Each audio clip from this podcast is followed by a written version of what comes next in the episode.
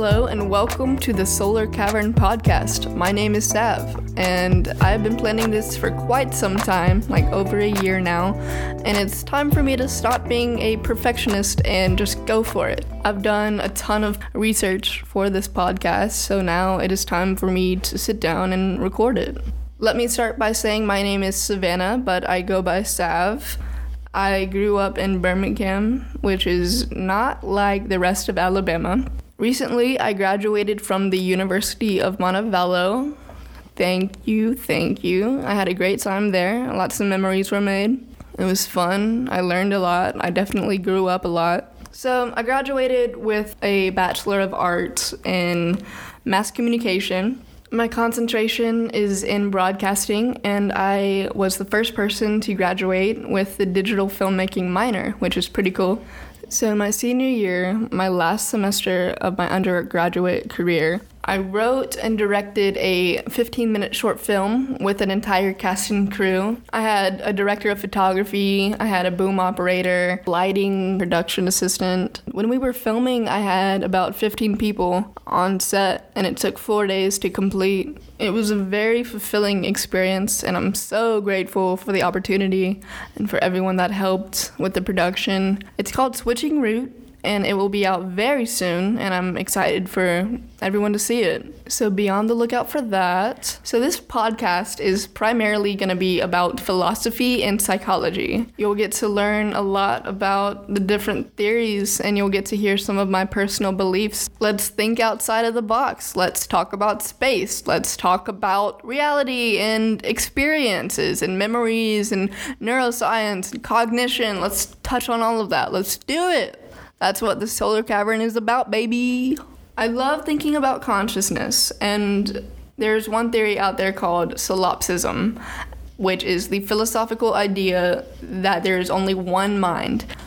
So if you were to think you are the only conscious being, everyone else is not conscious because there is no way to measure consciousness. There's not a test. So, some developmental psychologists believe that infants are solipsistic and that they eventually learn that others have experiences much like theirs and reject solipsism. So, think of you and your friend at a party. Do you ever feel like you're in on something that everyone else is not in on? But do you ever wonder what level of consciousness everybody's at? I'm not referring to someone's intelligence, I'm referring to someone's awareness of the world and their self. Let's shift gears a little bit and talk about this book I really, really like and recommend. It's called The Ego Tunnel by Thomas Metzinger. In this book, he explores human consciousness, both subjective and phenomenal, and he speaks about neuroscience, and he is one of the leading philosophers in his generation. He talks a lot about the science of the mind and the myth of the self. It's super interesting, very good read. Maybe there are multiple states of consciousness. Our brains generate a world simulation so perfect that we don't even recognize the image in our own minds. The internal image of the person as a whole is the phenomenal ego or the phenomenal self. So, in ordinary states of consciousness, there is always someone having the experience. The act of attending, knowing, deciding, willing, desiring, and acts of free will are all a part of your unique subjective experience of the ego. We have an integrated image of ourself that is firmly anchored into our beliefs and our body sensations. It's a POV, it's our point of view, it's our world simulation. We're unable to experience and introspectively recognize our self models as models. The self model is transparent. And by transparency, I mean we are unaware of the medium through which information reaches us. Just like we're unaware of all the neurons firing in our brains, we create our own reality. I'm sure you've heard that before that our thoughts shape our reality, and your view of yourself can also translate to how other people view you. One of the central claims of this book, The Ego Tunnel, is the self model theory of subjectivity This is the conscious experience of being a self emerges because a large part of the PSM, phenomenal self model, in your brain is transparent. Again, transparent as in unaware of all the aspects going on internally. The ego is the content of your PSM. Again, PSM is the phenomenal self model. This includes all your bodily sensations, emotional state, perception, your memories, your acts of will, and your thoughts. The ego is a transparent mental image. It is a form of representational context, and the context is the transparent self model activated in your brain what if there are variations of this ego tunnel, like what happens during the dream state? But that is for a different episode. I hope this is making sense, but let me recap real quick.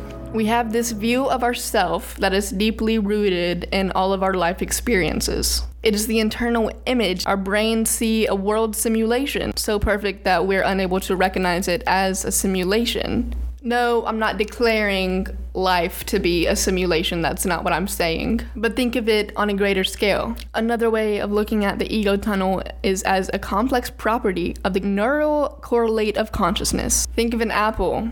Is the redness of the apple the same red to you as it is to me?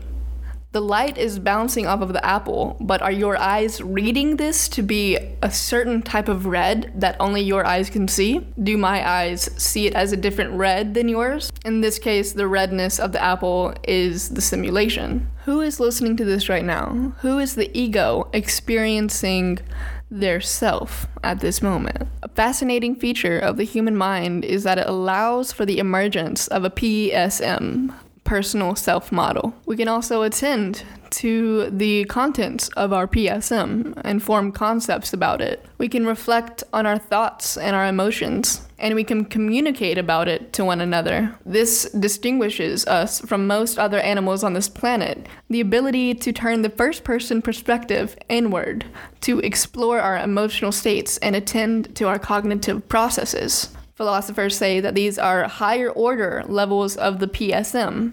They allow us to become aware that we are representational systems.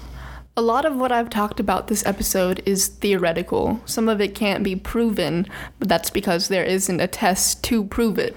I find the theories of the self to be so interesting because I like thinking about our reality as a whole and how experiences can vary from person to person. I know I threw a lot of information out on the first episode, but I find it really fascinating to ponder all of these theories.